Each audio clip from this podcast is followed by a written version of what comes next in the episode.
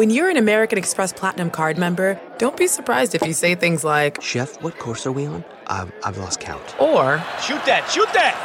and even, Checkout's not until 4, so. because the American Express Platinum Card offers access to exclusive reservations at renowned restaurants, elevated experiences at live events, and 4 p.m. late checkout at fine hotels and resorts booked through Amex Travel. That's the powerful backing of American Express. See how to elevate your experiences at americanexpress.com slash with Amex. Terms apply. Shopify's already taken the cash register online, helping millions sell billions around the world. But did you know that Shopify can do the same thing at your retail store? Give your point of sale system a serious upgrade with Shopify. Shopify is the commerce platform revolutionizing millions of businesses worldwide. With Shopify, you get a powerhouse selling partner that effortlessly unites your in person and online sales into one source of truth. Track every sale across your business in one place and know exactly what's in stock. Do retail right with Shopify. Sign up for a $1 per month trial period at shopify.com slash Wondery, all lowercase. Go to shopify.com slash Wondery to take your retail business to the next level today. Shopify.com slash Wondery. Welcome to this podcast number 601. I will be performing in San Francisco December 11th, 12th, and 13th at Cobb's. Go to Cobb's website. I think it's cobbscomedyclub.com, maybe? Or just Google Chris Hardwick Cobb's and it'll come up. I probably should have had this information handy before I started recording the intro, Katie. I apologize. I'm a very bad host. I apologize. Very sorry. This episode is Adam Savage, who is promoting a, a dear old friend of mine. I don't mean he's old, but we've been friends for a long time. He is a friend. He's and not beyond an time old at this friend and point. like, oh, it's a friend who's it's soured. It's an old friendship. No, we've been friends for a long time. Um, and he's promoting Mythbusters Behind the Myth Tour, which starts today. Dates and tickets are on mythbusterstour.com. Adam and Jamie are on the road uh, doing a bunch of stuff, and he talks about it in this podcast. Always a delightful guest. Uh, it's Nerdist Podcast number 601. Adam Savage returns! They're really good. Now entering Nerdist.com.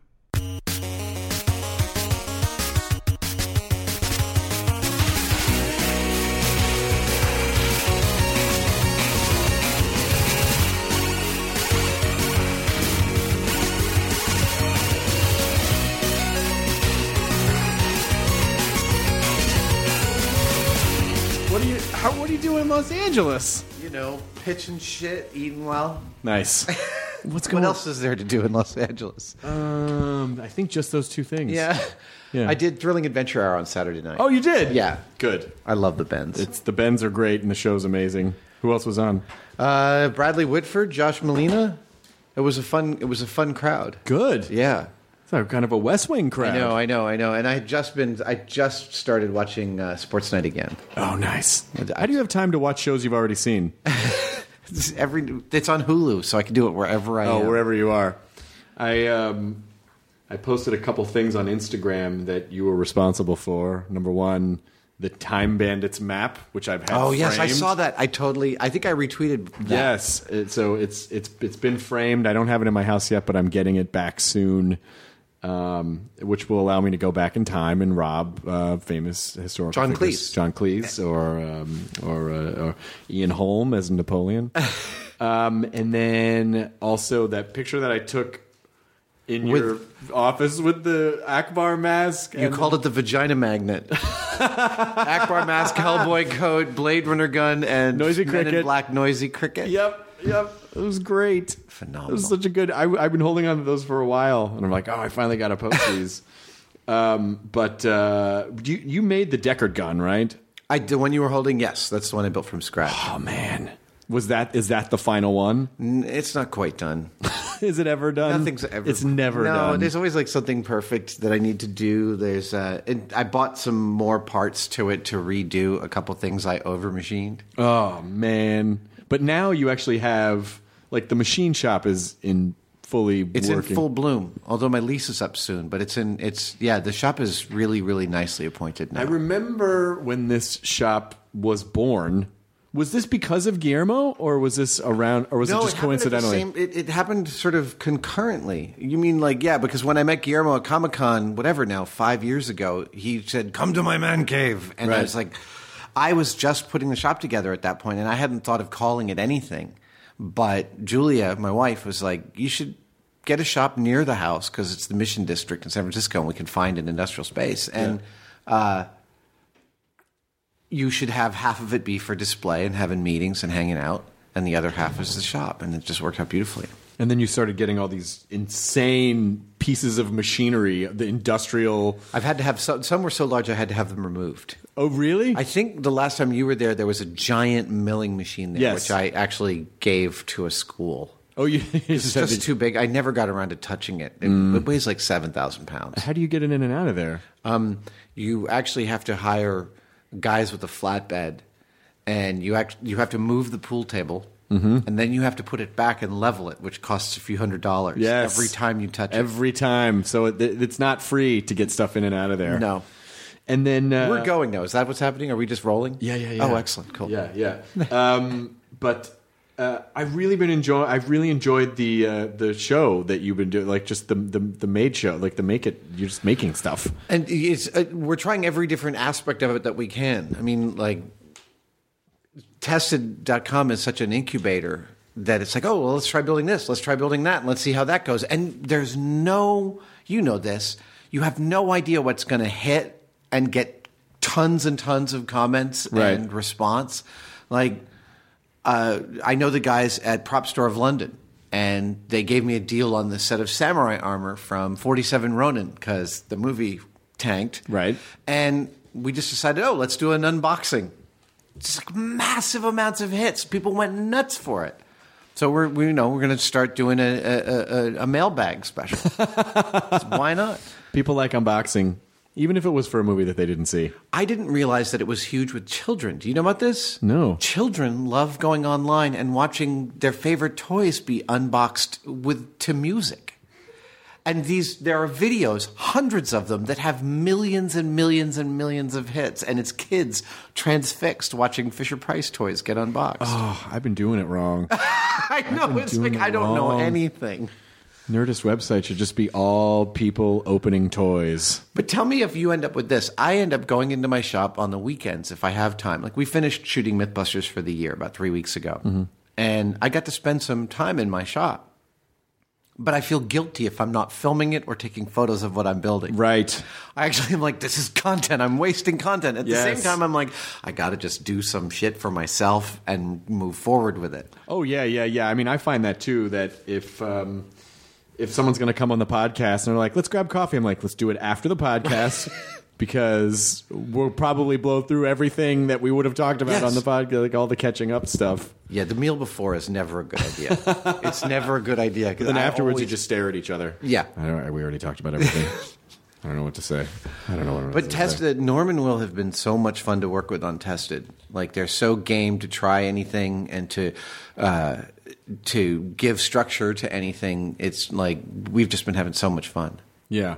And what? And do you have? Is it all planned in advance, or do you just go? Oh, you know, today I kind of just feel like doing this, so let's just do this. There's a little bit of both. There's a little bit of both. Um, you know, we try and record the podcast every week, Still Untitled Project, which means you know I'm about to go on tour for five weeks. So The we'll- MythBusters tour. the Behind the Myths tour coming to Los Angeles. You're going to get an email from me. I got some comps for you. What? Well, we're never go- look. We're never going to sell out the Nokia.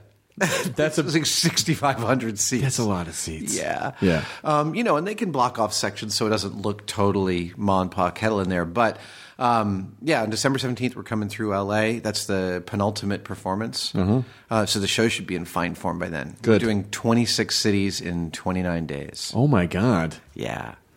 All right, so you and Jamie are sharing a room, right? no, we we have total rock star. We we uh, we have we have buses, uh, and the buses sleep uh, six crew members on each bus, in bunks, and in the back of each bus there's a suite, one for me and one for Jamie. and then one for beret storage. Exactly. That's the front of Jamie's bus. Right. Which also has a mustache on the front of the bus. That's how you oh, know Oh, it's. Jamie's.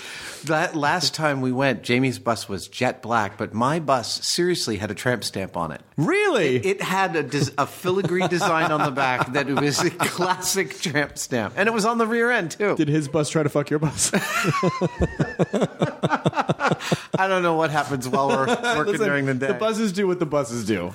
you can't tell. It is very funny though. The touring, the you've done so much more of this than I have, but I found that you can totally get calcified just moving from city to city and never wanting to leave your hotel room. Oh yeah, it's hard. You, you um, it's because you expend so much energy at the shows at night, and all the things you think you're going to do during the day don't happen because you you just get tired. You get tired. Yeah, and, and, then, then, you get wired too. Also, performing for like I find we, our show ends at 10 p.m. I'm never asleep before two. no, it's impossible. You can't you can't come home and then just immediately relax. I mean, it's not surprising that so many performers. Uh, drink or do drugs because it's like they just some people just need to shave the edge off that. Yeah, yeah. I'm not saying that's a good way to do it, but I, I understand. I understand why that process is happens, but it is it is weird to, you know, you're just like, ah. is is is Julie on the coming on the tour with you at all? She she she does. We've been finding the right level. Um, so. The, the, we went to Australia, New Zealand this summer. We, Oh. we did shows in Sydney, Perth, Adelaide, Melbourne, Brisbane, and Auckland. Wow. Uh, and she came on that entire trip, and that was awesome because Australia is so big. It's like performing one day in New York and the next day, or and four days later in St. Petersburg. Right. So you got to you fly, and then there's like three days while you wait for the bus to show up. Right. So we had lots of time to sightsee and everything, and I brought the boys out for two weeks of that. Nice. It was great. Uh, on this trip, I'm going out alone for the first week. She's going to meet me on Thanksgiving up in Montreal with the kids Yeah, nice. and then we're going to tool around the East Coast for a while, and then uh, I think I'm not going to see her again until I come back through LA.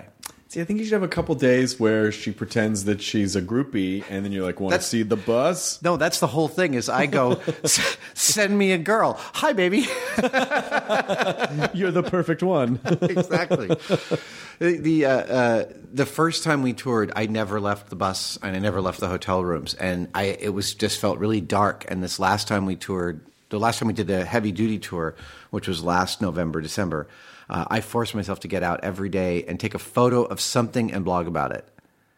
And it was hard work. It was like I so didn't want to do it sometimes, and I would get three or four days behind, but.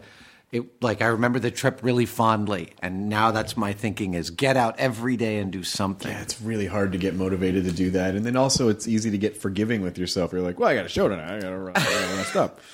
But for me, it's sort of um, the, the the day parts when I'm on tour are just like kind of micro vacations in the sense where I go, well, I'm here to work at night, and so I'm just gonna rest today because that's gonna be, and then and, and so I actually that's where I kind of cram in some resting. Yeah, yeah, yeah. It's true. It's it's it's interesting to find the balance. Um, like I said, that calcification can get so dark.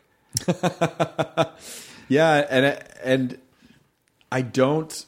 It's not like I just sit and watch movies all day. It's usually just just on the computer Yeah, you're writing and you're all surfing. day, and then all of a sudden, Oh, wonder what's going on at Jezebel. You haven't you haven't turned the lights on at all, and all of a sudden it's just dark. and yeah, totally. it's like six p.m. and just like the the glow of the screen, and you're like, I guess I better shower. I have to go do a show.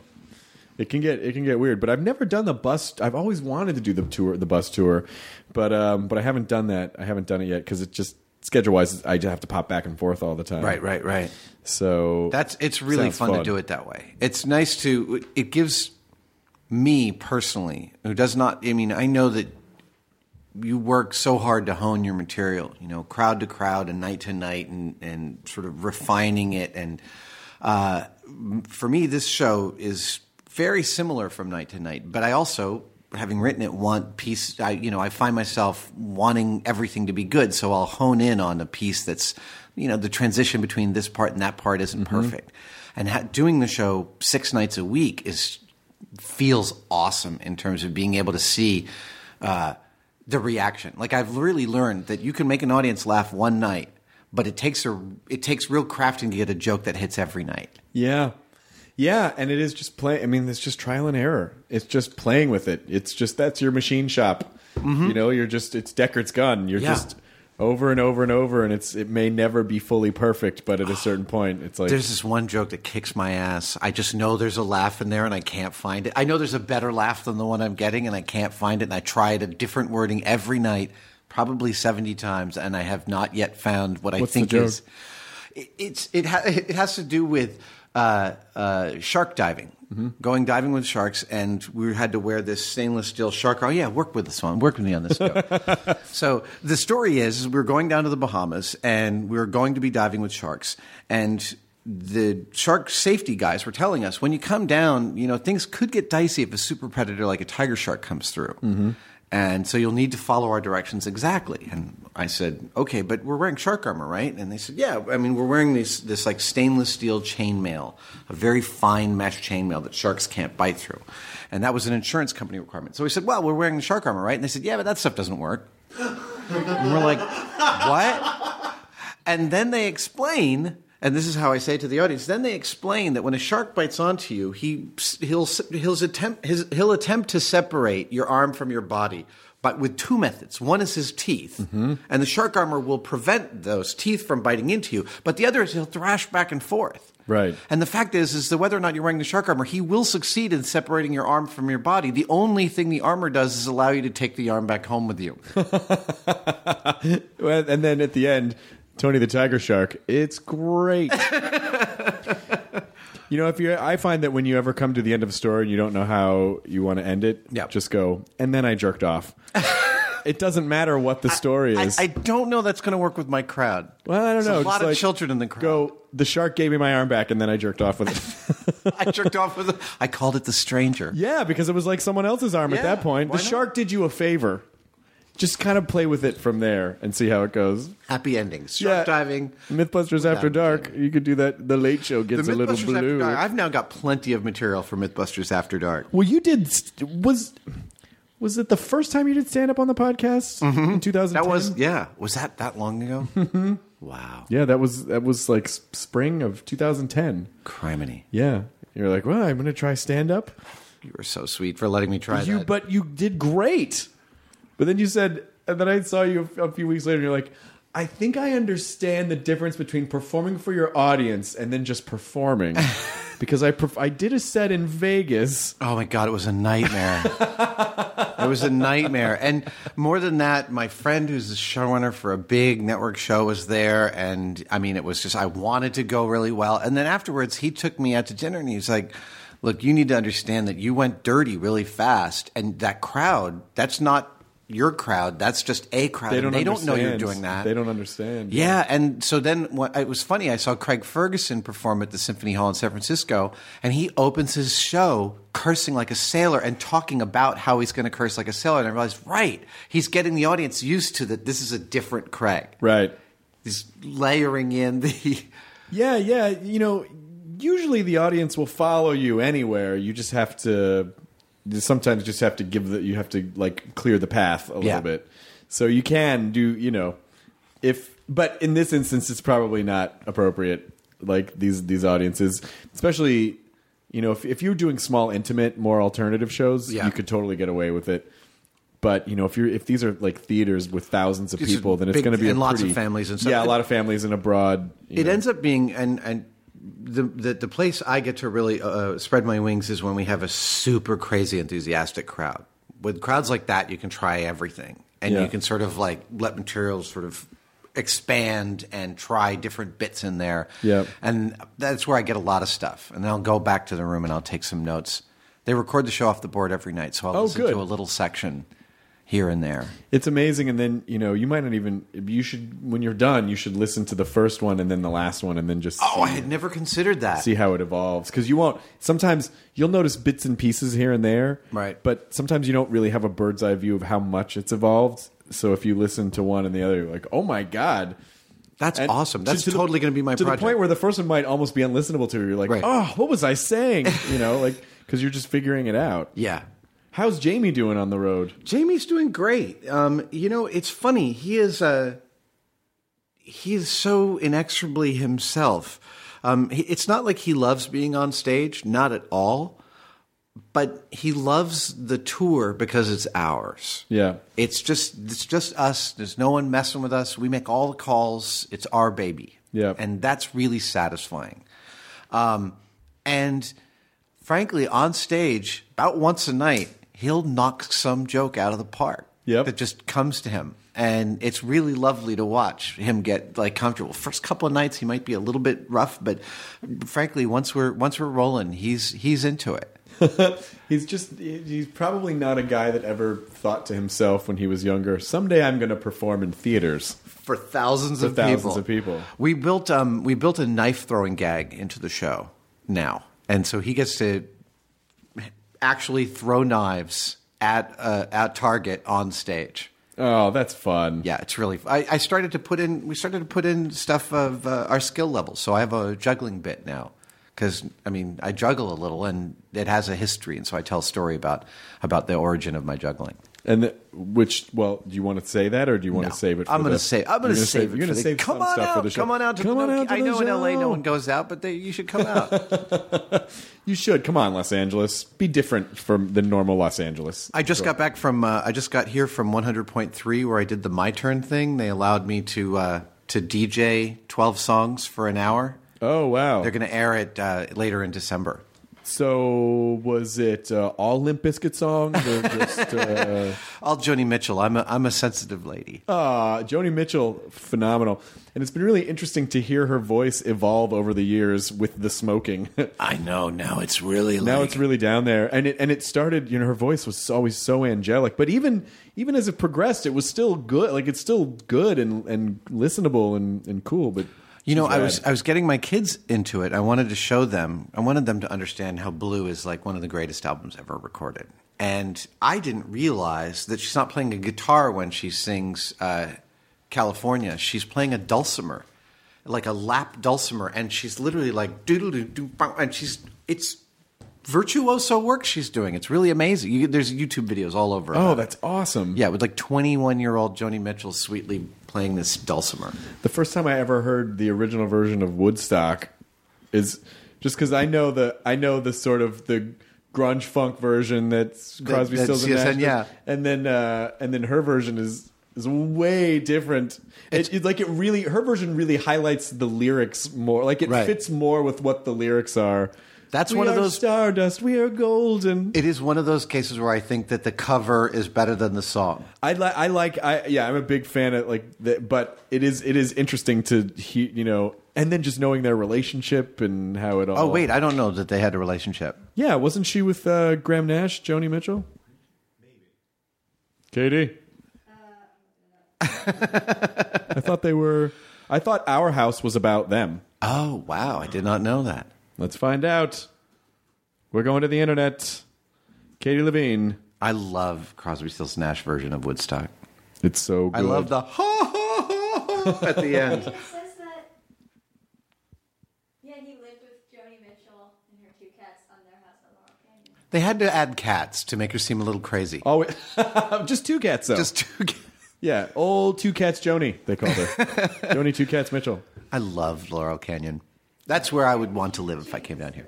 Two years they were together. All right. Yep. So I don't I don't know if I got the timing right, but I at least knew that they were together. And the reason I know this is because um, my ex Janet Varney is.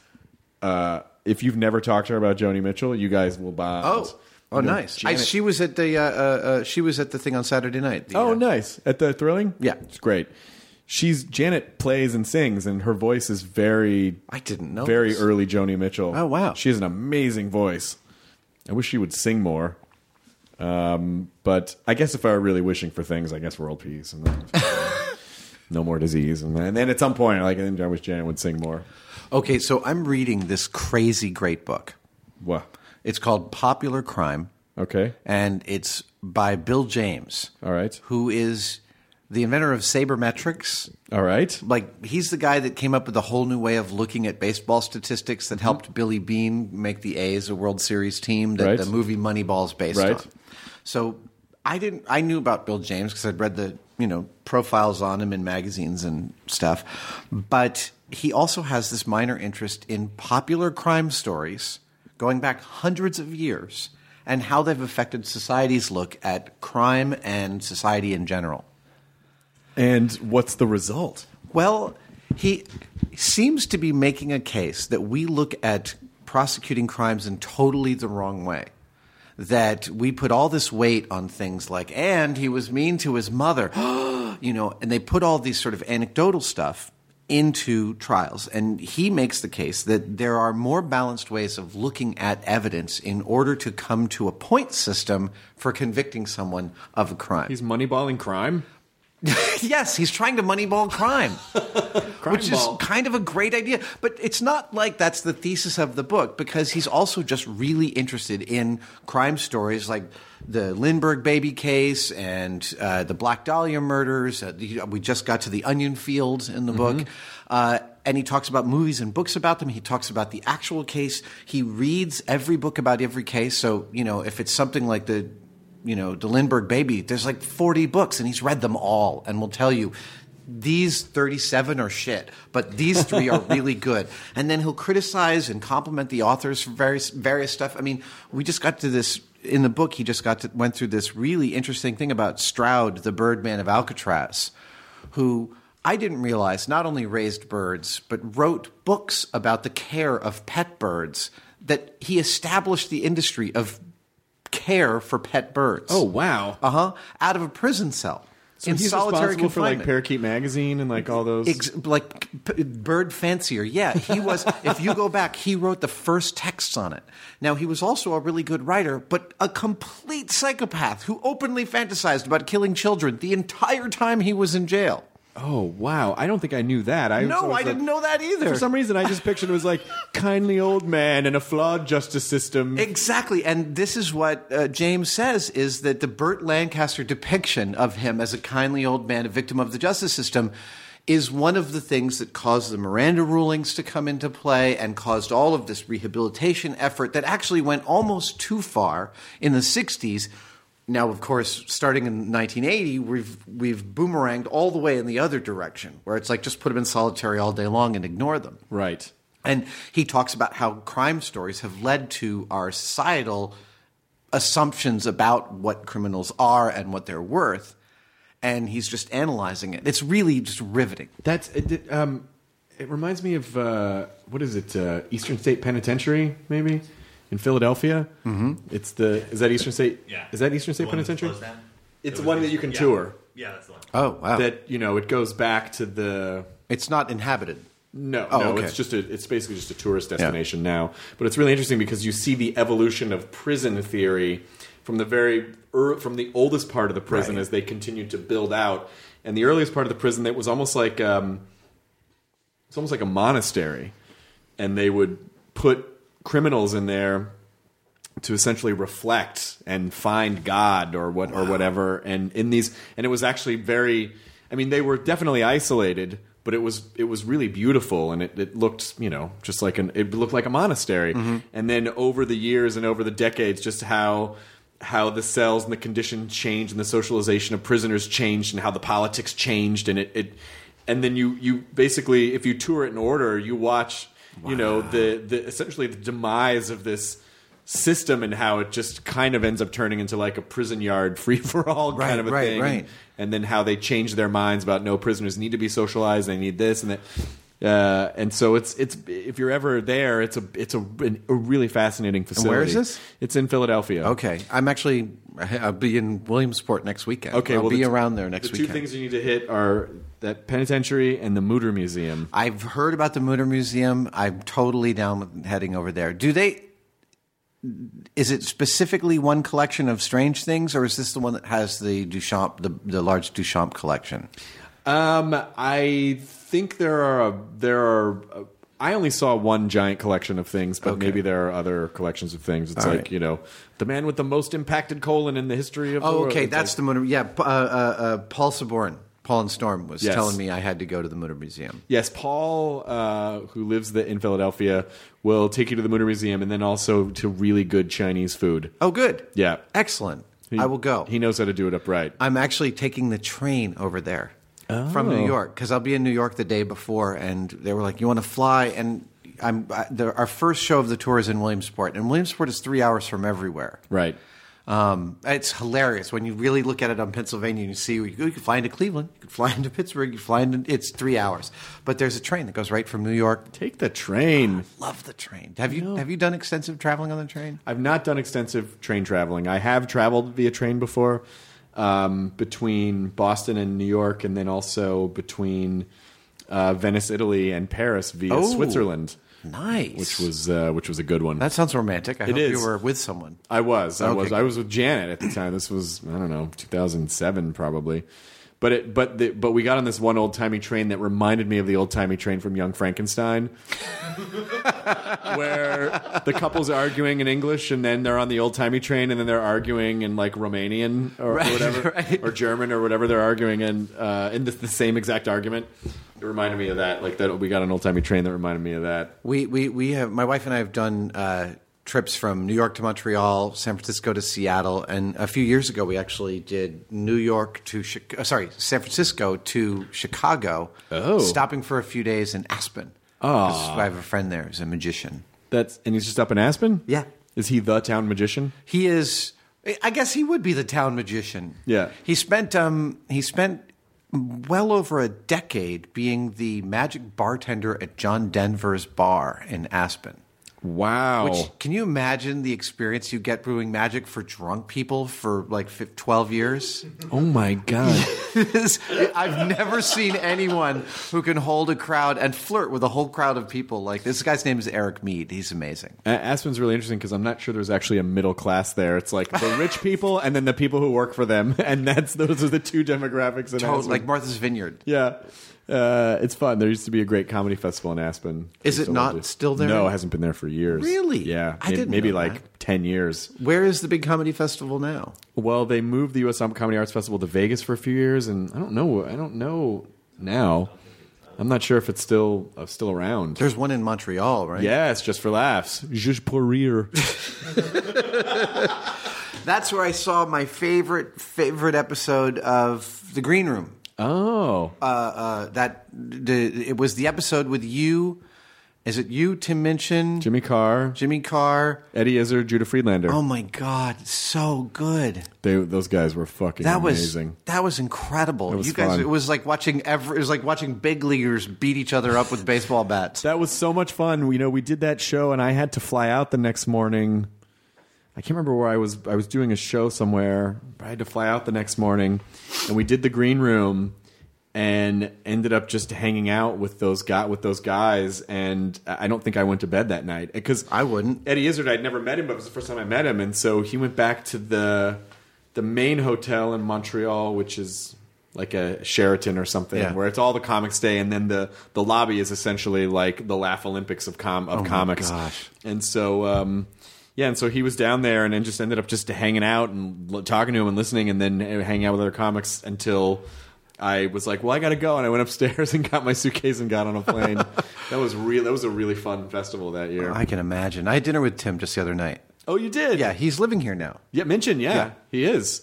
I think he's doing. Uh, I think I'm doing a show with him Friday night Oh, nice. at Largo. Oh, with Sarah. Silverman. Okay. Yeah, yeah, yeah.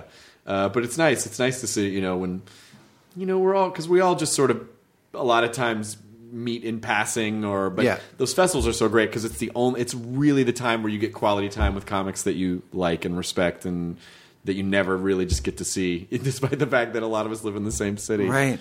Um, so I just had this really cool thing come up. Uh, the AV Club is doing. Uh, asked for an article from me about my dad because they're celebrating one of the anniversaries of Sesame Street. Mm-hmm. it's 45th 45th? Mm-hmm. 45th. So my father did a bunch of the early animations Mm-hmm. on Sesame Street, really back in like 1970, 71, and raised us uh, making money by doing two or three animations a year. Wow. Can you imagine?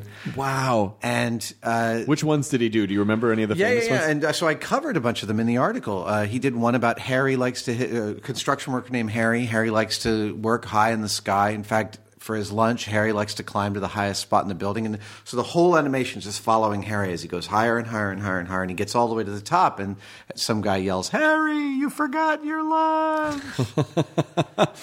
Uh, it's just like my dad's sense of humor. But in the article, I point out that later on, when I was 11 or 12, my dad hired me to do the voice for a character named Heathcliff, which was part of a series of 10 animations that they hired him to do of a boy and a girl trying to figure out how something works. Heathcliff and Sheila, he and she. Yeah. And they have ridiculous ideas of how something works, like a faucet. And then this creature named It shows up and tells them how it really works.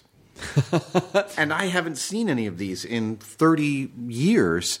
And someone in the comments section on the AV Club, I know I shouldn't have been there reading, but someone in the comments You know section, better. what are you doing? You know better. The someone one thing you can't fix, Adam. no matter how many machines you have. somebody found one of those animations and uh, and it's on YouTube. So I immediately tweeted a link to it, and I got to, I played for my wife in the car on the way here to hear my 12 year old voice. That's incredible. And how ironic that Right. it was about figuring out how something I know. works. I was like, Julia was like, so you were myth busting at 12 years old. That's incredible.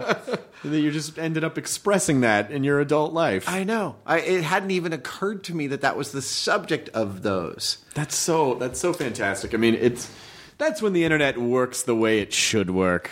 The internet my, works my, for my, good. my father paid me five bucks for each one of those I did. Um, each one of the things I did the voice for. And then when we did He, She, and It, I was doing 10 in a row. And so I was like, do I get $50? This is 1977. I'm 12 years old. Yeah. This, this that's a You could buy a Skylark with that money. Yeah, man. And he's like, slow down, cowboy. um, and instead, I got the Book of Lists too, which turns out both me and Hodgman, both Hodgman and I, Yes. received the Book of Lists too as young preteens and read it from cover to cover multiple times. and probably knew all the lists. Memorized all. We had so much to go over when we realized. God, those were so popular. The, the the book of lists, and then the uh, and the Guinness books, and all of them. I was fascinated by that stuff too. And the Book of Lists was the was the Wallaces and the Wallechinskys, the writers of the of the peop, the People's Almanac, um, and it's just riveting. You know, it was like fourteen people whose bank robberies went awry. it's basically BuzzFeed. right, it's exactly what it is. Proto BuzzFeed. yeah, yeah. So I passed by a store here in LA yesterday that said BuzzFeed on the outside. Is that mm-hmm. where they are? yeah, oh. yeah. They have a couple buildings. Can you go buy lists? I don't. Five things you can buy in a BuzzFeed store. Not a list. Ironically, yeah, yeah. BuzzFeed, they're uh, they're doing really well. They've uh, they've expanded quite a bit uh, here in Los Angeles. But are you so? Are, is I'm sorry if I don't know the answer to this. Is is Mythbusters? Mythbust, Myth, I know it's Is MythBusters still going? Yeah. you're still on. we're still on. We still we just finished. So you know that Kari Grant and Tory are no longer on the show. Yes. Was that okay? That's okay. We didn't want that to happen. Um, that was sad, very sad. I adore all of them I so know, much. They're all so awesome. I, I saw Tory at the Emmys. I see Grant because we're in a, a- we're in our friend we're in a friend Yeah. group. Yeah, and he's down here now. And he's down here. Yeah, and Kari I never see, but I but she's always so sweet whenever I, see She's awesome. So we filmed a show without them this year uh, Was since January. that- Was With- it strange? Did it just feel like all the, there it's were strange and it's weird and it's like twice the work, right? Because we're telling the whole story. You know, it's no, they're they were producing forty five or fifty percent of every episode, and now we're doing hundred percent. Um, and that required a whole sort of shift in how the show looks and how the show feels because it's a structurally different show now. Uh, and I'm really happy with where we got to with it. We just a ton more process. There's a lot more behind the scenes screw ups and a lot more kind of the trial and error of what it takes to tell the story. Uh, and we replaced a lot of our GoPros with this camera called a Blackmagic, which is you might know it's just cinematic quality, little tiny camera costs about a thousand bucks, and so we have I think four of them and so the show has a much more oh and instead of the infinite focus of the GoPro lens you could put prime lenses on these and get a very cinematic look like a shallow depth of field where this is in focus and that's not. So the look of the show is really gorgeous and they're going to start airing early next year. I don't know the exact dates yet but I think January February and I'm really excited to see how they do. We just, like I said, we finished three weeks ago, and uh, I'm not sure when we're starting up again. It's again early in the year, but um, we're now at something like 270 hours we've made over the last 12 years. Jesus. Is it? I mean, when you start gearing up for a new season, you're like, what the fuck else are we going to do? No, you know it. I the thing that I've learned to love, the thing that I didn't realize was my job is the storytelling, the building and the experimental design, and all of that is ancillary to the fact that you you're telling a story from beginning to end, and Right. that narrative process of figuring out how that story goes and where the chunks fit, and also realizing that there's portions of the story that the editors are going to see that you don't. Mm-hmm. So we're just sending them footage. So they're going to get all this footage and they're going to see. So you want to give them all the options and think that process of thinking through how does this sequence fit to that? And how can I give the editors the ability to put this one before that if it works? Or uh, we might do an experiment and we know that after that experiment, depending on the result, we might do one of four things. Oh, in brain editing is a pain in the ass. Right. And we want to give the editors the ability to do any one of those. So then we'll talk to the camera and say, okay, hey, here's what's going to happen. I'm going to record this piece, but I'm going to record it three different ways depending on the results that we're going to get. Good luck. Oh my god. I love that process. Like that to me is so satisfying and so much fun. And uh, we have some fun guest stars. Uh, we got uh, Jonathan Banks Yes. who plays Mike on Breaking Bad. He came on the show. We had um, we had no idea what to expect with him. Have you met him? Oh yeah, he's he's a, a lovely man. He's a sweetie pie. Yeah. I just I was like he showed up and everyone was a little bit nervous. No, he was, you know, because he's he always he's always played a tough guy or a bad guy or a guy. I remember him from with. Beverly Hills Beverly Cop. Hills Cop, um, and he um, on the last when we did our last episode of the Breaking Bad after show, he was like. Oh, I'm sorry, I'm an idiot. Of course He was very met. misty. He was very. Mi- it's okay. We're even. I was like, is MythBusters still being made? Um, it- it's not that I don't love you and the show. I just, you know how you just get behind. There's a lot of on- things going on, There's a lot of there's a lot of things going on, and you know, it's got to got to carve out that catch up time on every. I keep I keep saying to myself like I'm going to take a catch up vacation where I just catch up on everything that I fall that that I've fallen. Bill Gates apparently takes two weeks a year to read all the books Sure. that he's got on Yeah, his list. It's two weeks. Yeah. Just read those books. No, are they? There was a New York article about his philanthropy, and uh, it it only in, serves to increase your feeling that Bill is smarter than all of us. Um, early on, when he decided he wanted to give a ton of his money away, he reached out to uh, this one guy who's an expert at philanthropy and said, "What are the what can I do with my money to make it useful? Because you can't just give money away. You need to be smart about where it goes. Well, and yeah, how there, there, are rule, there, there, there are sort of so not political rules as much, although there can be, but also social rules. Like you can't just you can't just give a country like a hundred million dollars and be like, "Good luck." Like there Right, needs to be t- infrastructure. Like someone has to know how to deal with the money. Yeah. They have to allocate it properly. And you have to teach them how to spend more money. You might take an organization that could sorely use money, but giving them $10 million is just going to cripple them because they don't know what to do with it. And so you want to be able to help them spend it. And, which is crazy because anyone who's ever won the lottery ends up really happy. and then they're, all their problems are fixed. exactly. So Um, so he went to this expert, and the expert who has talked to many billionaires was like, ah, okay, here's a list of the 23 books you should read if you really want to give away billions of dollars. I'll see you later. And seven months later, he runs into Bill at this other conference, probably like Davos or something like that. And Bill's like, okay, I've only had the opportunity to read 16 of the 23 books, but here's where I've come to. really, I just made up like ten of those. I didn't feel like talking to you. Amelia Bedelia didn't need to be read for philanthropy. seriously, does Horton need to hear a who? That was a joke, Bill. Glad you got through it. I once, I once, uh, And Breaking Dawn, you really didn't see it when I gave you Breaking Dawn? well, I just thought that the political structure between the uh, struggles between the vampires and the werewolves. No, Bill, please. oh, that's Breaking Dawn. Yeah. What do you think it was? I was thinking of the Rescue Dawn. I was thinking of the Werner Herzog film. Okay, yeah, that was a much smarter reference. I was just referencing Twilight, Adam. That's the name of the vampire, right? Yeah, that's the name of the vampire. Good callback. Thank, you. you. I appreciate that. Um, I once had dinner with an experimental psychologist whose specialty was lottery winners, which in Britain they really get screwed because you get the full sum right away, tax free. oh, like you win, you win the Irish sweepstakes, twenty million bucks. They give you twenty million bucks, bang. Wow. Oh, that's fascinating. What did he say? Not a single one of them's lives wasn't ruined by winning the lottery. Not not just not happy. Their lives were ruined by winning the lottery. So, what are some of the factors involved? Besides, because I can guess like it completely changed the social dynamic of your fa- of your family. And That's people- the primary people- one. I mean, he had one know. where a guy won twenty million bucks, and he gave like six of his family members a million bucks each, and they all stopped speaking to him. Now I know that there's more to that story. Sure. right? Like there has to be just layers and layers and layers. But yeah, the social dynamic thing and being able to navigate it is really difficult. and also knowing how to you know i remember i was in a car accident when i was 17 years old and i got a settlement of like $30000 which and i was broke at the time and so $30000 Yeah, might to me might as well have been billions of dollars mm-hmm. And so. How what, quickly. what followed was you know i think i got the money in march and then I just didn't really worry. I was like, "Oh, I'll just buy stuff. I'll just buy." Because it's very empowering to just Yeah. go buy whatever I want. Yes. It's like a genie, and it, it's never ending.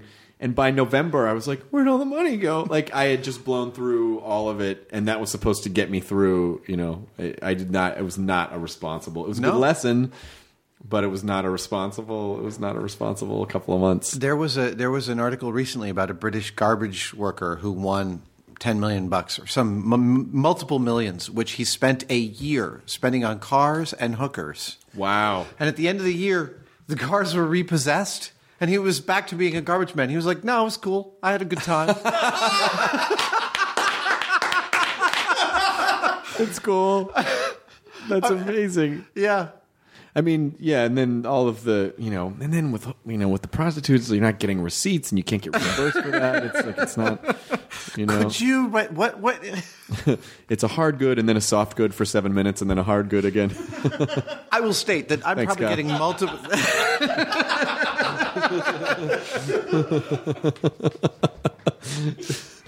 a second ago, you were referencing Werner Herzog, and now and now making boner jokes. Boner jokes are where it You know all how begins. you know how it is. I've known you a long time. You know where this goes. Actually, now that my boys are 15, I have Yeah. twin boys, um, making boner jokes is one of the fastest ways to stop them from messing with me. because it's so awful for them to hear the their words. dad like- would say- the, the, the, the, the time you were at w00tstock at Founders Night last year, Yeah. they were backstage. And I went out and did, you know, 20 minutes, and I came backstage, and they were like, Too many penis jokes. Don't ever do that to us again.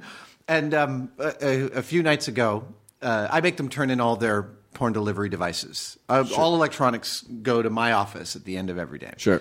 So it's nine o'clock, ten o'clock at night. They're, they've returned them, and now they're standing at the top of the stairs, and we're sort of shooting the breeze. You know, I'm standing at the door to my bedroom, and they're not going to bed. I'm like, no, it's time to go to bed, and they're sort of being charming in the way that kids can be late at night. And they're like, I know we don't have to. We can still talk about stuff, and then we start talking about a movie, and it's still going, and I'm like, okay, now it's time to go to bed, and because I'm standing there with my hands on my hips like this.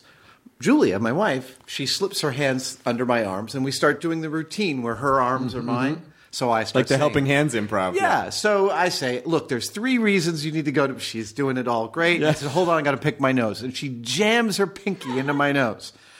Doesn't help. Doesn't. They're like, yeah, that's not going to make us go. And then I go, wait a minute, I got to scratch my nuts. And she reaches down.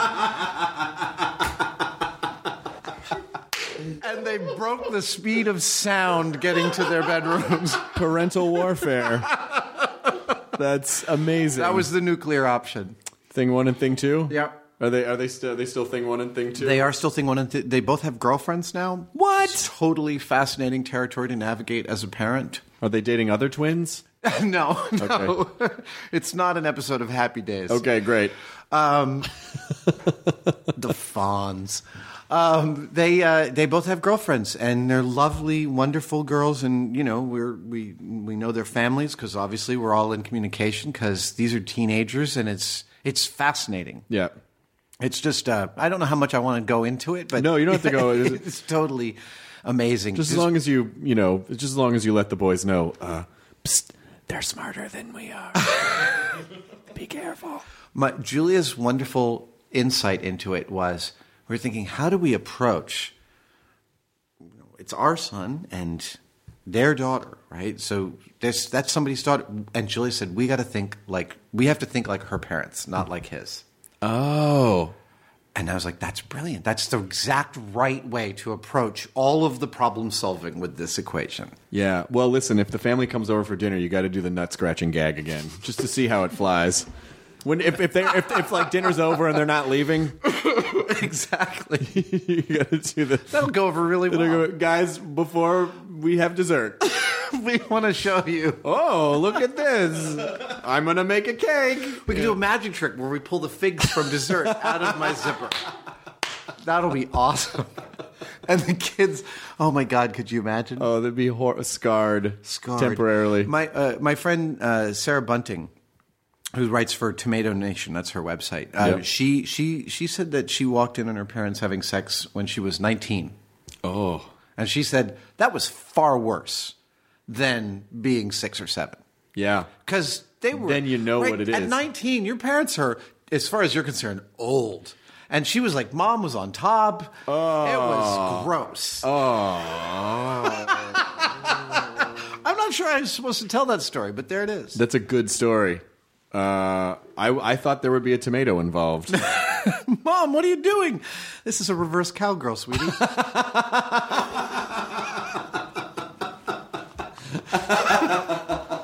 That's really funny. There's no. You know that, that's that's almost kind of where you're like, ah, just let them learn about it on the internet, rather than Google everything. just don't walk in on the. I mean, you know, it's not fair. It's not fair. I mean, it's good that it grosses us out because it's our parents, but it's also not fair that we don't allow until we're much older the idea that our parents are just human beings, Right. Just a couple of people that had sex at some point. And then you all of a sudden were tugging at their sleeve, and then you know, yeah, no, I mean, with my grandparents, it was, it was inconceivable. right? that they ever conceived. That it was inconceivable, even to my mom, their daughter. It's totally you have no idea. My grandfather picture Max von Sydow with no charm. that was my grandfather, and my grandmother was like Barbara Bush. Right? I mean, it was. Well, yeah, because they didn't have waxing back then. oh, were you? Oh, you weren't making a. I'm sorry. I thought you were. my grandmother waxing joke. nice. She was not Brazilian. How many's a Brazilian again? Yeah. so she had the Grammel toe. Yeah. Come on, guys. Come on, guys. We're having fun. They're just, you know, they're just jokes. Excellent. Excellent. the Mythbusters behind the myths. Our show at the Nokia will be a very family oriented show with nary a curse in the evening. Not one. Not a single one. So, how long is the show, and what's the structure of the show? Uh, it's effectively a two hour sort of variety show. Uh, I- I don't want to. It's a difficult show to describe because many of the ways you would normally describe it would make a certain swath of people stay away, thinking, "Oh, this is family entertainment," uh, and it is. But it's sort of like we we ascribe to the Bugs Bunny humor level of playing it on multiple levels. Yeah. Um, and you know, on the show on on MythBusters, the TV show, we really genuinely don't know what the outcome of most of our experiments are going to be. Like we're just as mystified as the audience might be, or perhaps more so. Uh, but you can't take that to a stage and say, "Hey, watch while something might not happen." Right. Uh, so when we first started writing it, we knew that we wanted to build these set pieces to talk about certain concepts, but we put it under the aegis of thinking that from a scientific standpoint, how you look at something, your vantage point means everything. And that if you have two vantage points, you're going to have a better ability to sort of take something apart. Uh, and so we play around with the audience's perception of things. Sometimes literally, sometimes figuratively. But I mean, towards the end of Act One, we bolt a camera to someone's head and make them see the world in our way, and then make them run an obstacle course. And Oh, it's that's cool. Really, really. I mean, for us, it's all like I just I wanted to try that. Yeah. So I put a camera on my head, and when I figured out the coolest thing to do, we put that on the stage. And on Friday, Jamie and I are getting together at M5 to redo it because we like every time we take it out, we want to modify and play with stuff. So this time we're doing some really radical stuff with the camera. So it's a full on like there's There's- there's there's stuff. It's There's a not bunch just- of It's stuff. not just you guys on stage talking. There's, Oh no like, no no stuff. no! I uh, early on in the show, I bring up the smallest kid I can find in the audience, and I pit him against the largest dude I can find in the audience. um, and with a little physics, the kid always wins, and it's really really fun. We've got uh, some violence in there. We've got a huge. Um, we have a huge finale, which involves some shooting. Great. Um, and it, yeah, we it, we take the audience both on a tour of uh, sort of our understanding of how we came to these jobs in science, and we also have a bit of Q and A in there because we love doing that. Yeah. You- I, there's nothing more fun to me than talking to an audience that's interested in what you're doing and getting really sort of interesting questions. Well, it's a special part of the show, and it's a part. It's part of the show that's very intimate for that particular group. Yeah. and it relates to them, and you're you're interacting with them, and it's a good. That's a good. It's a good part of the show. Yeah, and uh, Jamie Jamie really definitely loves that part of the show. He likes talking. He likes talking to the talking to the crowd. Um, he actually likes going out into the crowd, and it's very fun when you walk out into the crowd and Volare. get up on the tablecloth. Cantare. I would love it if Jamie just broke into fucking like a standard song. I wish I could get him to sing for something. One It would be time. so good. I, I'm telling you, like it would be like a fucking applause break in your show if no one ever saw it coming, and then he just broke into song, and then like. Spot, like you freeze spotlight on Hyneman, and he just like goes out into the audience and serenades uh, someone. I mean, You know, whenever we have a birthday on the Mythbusters crew, of course, we always surprise them with a cake and we all sing happy birthday. And the joke I tell every single time without fail is, uh, happy birthday, dear Carrie. And then I go, sing it, Jamie. nothing. Nothing. Always a laugh because it's just so ludicrous to imagine him singing. I, I even, at one point, I think I wrote a sketch for us where I had him speak singing, Mm-hmm. like Heartbreak Hotel. Because that's what the Fonz did. Remember that? yes, The Fonz wasn't comfortable with singing, so he spoke he some. spoke his part. Yeah, Yeah.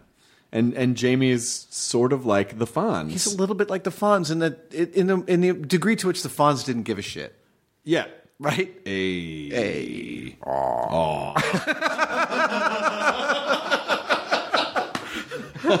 I, I missed I missed a photograph the other night. I was driving here in LA past this large martial arts studio, and the second T in martial arts was missing, or the light was out, so it said martial arts. And I, I was literally trying to take a picture that this is where pirates learn to fight. It's like martial arts. Karate. Karate. we did a epic Captain's Wife's Lament at uh, Comic Con this year. Oh, you did it. You last did you year. beat? No, we didn't beat Chicago. No, not Chicago. We did one in San Francisco. Was that the one that was like almost 50 minutes long? It was like an almost Yeah, we an didn't hour. Beat that we didn't beat that, but we came within like four minutes of it, and then the venue was literally like, "We're gonna s- turn the switch off." Uh, get your pirate shit out of here, please. we have to go home. How was Comic Con for you this year? I didn't see one bit of I you. know you had your thing, and I wasn't able to go. It, it's Comic Con for me is uh, well, this year was actually it was insanely busy, but less insanely busy than the year before. The year before, I got Grammel super toe. I'm sorry, Grammel toe. No, please, Just came please. back. No, I appreciate that.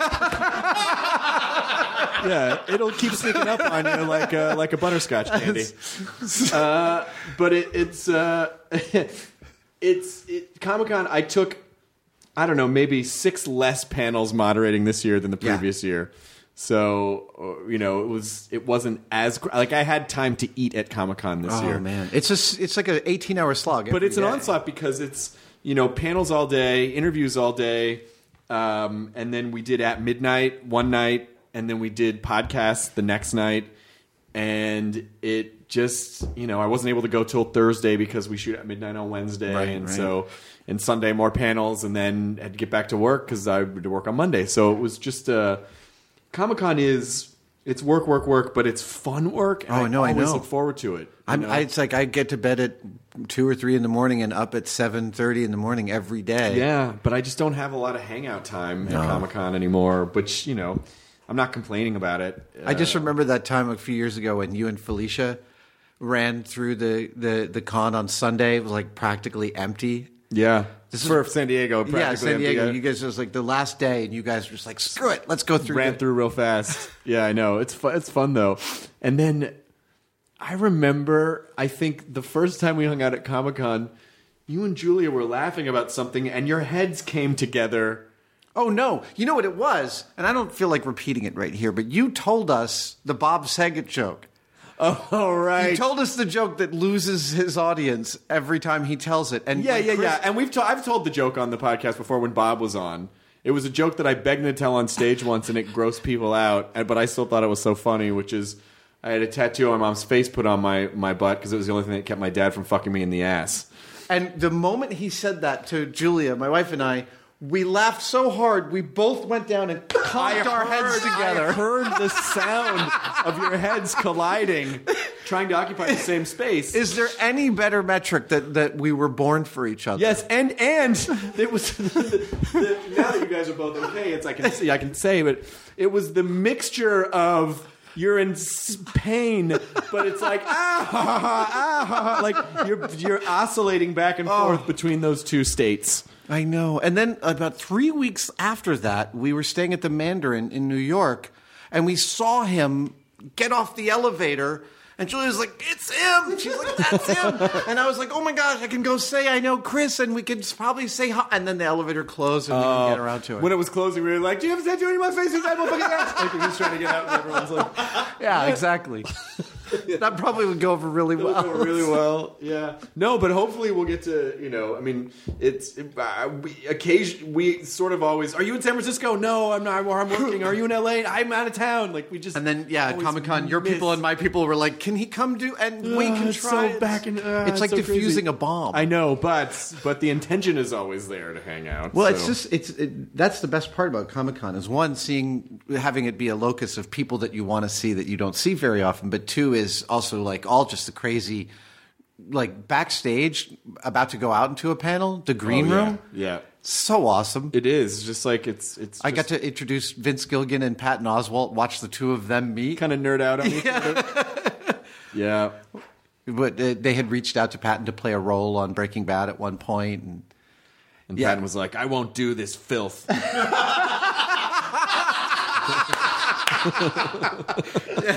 screw you, Gilligan. I have morals. Uh, no, I'm actually because Vince is a huge comedy fan, and Patton is a fan of amazing things. So it is it is fun to watch people connecting. The worlds backstage colliding. That you don't, and watching people, watching A list people nerd out over other A list people is funny. It's Totally. funny because it just. It's very humanizing back there. And you're like, oh, they're just fucking people. They like shit, you know. Well, so uh, two years ago, I took Thing Two to the uh, to the EW party. Um, Julia was like, "I'm tired. Just take take the boy. He'll have Yeah. a really good time." So as we're ab- about to go in, I go, "So here's the thing you need to know. It's going to freak you out how many people you're going to see in here that you like can't believe are in one place. Right. Everyone in the party is just as freaked out." Mm-hmm. That's the one. The other thing is, is that normally celebrities try not to make eye contact with people in public, right? There's just, it's not like it's you try and avoid it, but you try not to encourage it because it's just, it, you can feel sort of claustrophobic because Yeah. a lot of people are looking at you, especially the, the A-listers at these parties. But at the party, it's pre-filtered. So everyone's looking around to see who else is there. Right. So go ahead and go up to people and say, can I take a picture? And thing two, met the cast of Workaholics oh, which is you've met them. I know them. They're great. It, being around them is exactly like watching an episode of Workaholics. They're terrific. So B- Blaine, he goes. My son said, "Hey, there's these glowing balls in the pool, but they're hard plastic. They're not soft." And my son had just touched one and figured that out. And he said that to Blaine, and Blaine says, Do you want me to get it for you? Do you want me to get it for you? Would you like me to get it for you? Because the previous year, Blaine had swum in the pool and gotten thrown out of the party and Yeah. then brought back in. He's, and Blaine then goes and grabs the glowing ball out of the pool and carries it around and gets like hundreds of people to sign it all evening long. And at the end, he comes over to Thing Two and he goes, "I need you to sign it because you made me get this." Oh, that's that's wonderful. It was amazing. he just went in the pool in his clothes. What's that? He just went in the pool in his clothes. No, no, no. He actually Oh, somehow in. grabbed a chair and Oh, and pulled it, it in to pull, pull fish it it, in. yeah. Oh, I thought he just jumped in. I wish. That would have been a good story if he had just jumped in the pool. It's that, that was a that was a very sweet story, but it would have been an epic story if he had gone in. That's that that was the story. Here's here's the story. Okay. Here's the story, Adam. And then Blaine jumps in the pool in the middle of the party. He jumps out of the pool. Everyone signs it, and then I jerked off. and then you spike the microphone and no. you you leave. That's how that works. All right. You know, I feel bad. I always feel like I, I feel like I drag down the level to, you know, uh, to fifteen year old level. I'm okay with that. humor wise, but I know you are. but That's where I am on a normal on day. a normal level. Yeah, it I just know. this is what it's like when we're actually hanging out. Oh, it's much worse than this. it's far worse than this. I just don't want people to think that I'm all of a sudden like like uh, hip checking you into Filth Town. No, no, no, no. I know it's a funny thing, right? Because I am, I'm, I'm, I'm pitching. I, what do you call it? Stumping for the, the, the tour that we're doing, and I, I, you know, I want people to know about it. But it's, and this is the way that I talk. But of course, because I'm thinking, oh, well, families listen to this. No, no, no. I'm not going to be talking about cocksucking on stage on the Behind the Myths tour. but we're going to prove that it's a myth. I don't think it's a pejorative, personally. I don't know why it's a pejorative. I don't either. let's let's let's be okay with it. I think we should as a culture. Is it absolutely? There's It's no okay. reason to think that it's something to be denigrated. Stamp of approval. Absolutely. Um, well, I'm uh, I'm hope that I can come see the show. That's a nice theater. Oh man, it's wonderful, wonderful place. Um, yeah, Nokia Theater, December seventeenth. Yeah. And afterwards, um, well, we'll have a little gathering nearby. I would love to. so join- even if you can't come to the show, come to the gathering. good, I'm glad because I started to invite myself, and then I was like, "What if he was like?" And we're having a gathering afterwards with some of the. Oh No, not- I'm actually. I know everyone in LA is really busy, so I'm sending out an invite, both comps for the show, but also where the party is afterwards. So good. Good. You well, can pick and choose. I would love to. Well, please tell uh, Jamie that I said hello. I will. and um, He'll say, "Who's Chris?" exactly. Yeah, I know. And you'll have to remind him. And like, well, all right. and then, and then hopefully he'll break into song. He's on that Philo T. Farnsworth device you watch in the evenings, Jamie. and continued uh, continued success and science. Um, and uh, I, would- I'd love to hear the. Up- I, I, I'm actually interested to hear at the end of your tour. Just I mean, off podcast, or if you want to talk about it in a recorded fashion, we can do that too. But I just want to hear your journey and like just how the bits all played out. I totally, I will, and I love the idea of listening to the first and the last. I keep all the recordings. Yeah. of- I, I have about eighty now, um, but I don't listen to much of them except I want to fix a part. But now that you said that, I am going to do that. I love that as an exercise. It's really interesting. It's interesting to see because it's it's just hard to track your own growth as it's Yeah, happening, yeah. or just to see how things evolve. And you know, if you add one little thing every show after hundred shows, all of a sudden it's this in- incredible. well, that's what happens at the end of a month. The show is feels polished, Yeah. and really, really lovely, And in a, just in a when you're like, way. I figured it out, and they're like, tour's done. You're like, fuck, I wanted to do this version for 30 Not to say that the early shows won't be great. not at all. Not at all. Let's No. be clear. Okay, shows one to four. No, I'm kidding. no, but it's just it's not that they're better or worse necessarily. It's just it evolves. Like Yeah. it just changes. Well, and you find different things. Like you, you have to keep it fresh, so you change things up all the time. Yeah. Uh, well, it's good to see you. Adam Thanks for having Savage. me Uh, enjoy your burrito, everyone, and um, the end. And then I jerked off. That was a white boy high five at the top of the mics. No, that was jerking off. That's how fast I am. One spank. Done. One and done. Oh, just out of curiosity, if people want information, where should they go for the Oh, uh, MythBustersTour.com. MythBustersTour.com? We'll put that in the intro. Okay. Yeah, I'll put that. Now leaving Nerdist.com. Enjoy your burrito. It's all a lighthearted nightmare on our podcast, Morbid. We're your hosts. I'm Alaina Urquhart. And I'm Ash Kelly. And our show is part true crime, part spooky, and part comedy. The stories we cover are well researched. He claimed and confessed to officially killing up to 28 people. With a touch of humor. I'd just like Sure. to go ahead and say that if there's no band called Malevolent Deity, That is pretty great. A dash of sarcasm and just garnished a bit with a little bit of cursing. This motherfucker lied like a liar. like a liar. And if you're a weirdo like us and love to cozy up to a creepy tale of the paranormal, Or you love to hop in the Wayback Machine and dissect the details of some of history's most notorious crimes. you should tune in to our podcast, Morbid. Follow Morbid on the Wondery app or wherever you get your podcasts. You can listen to episodes early and ad free by joining Wondery Plus in the Wondery app or on Apple Podcasts.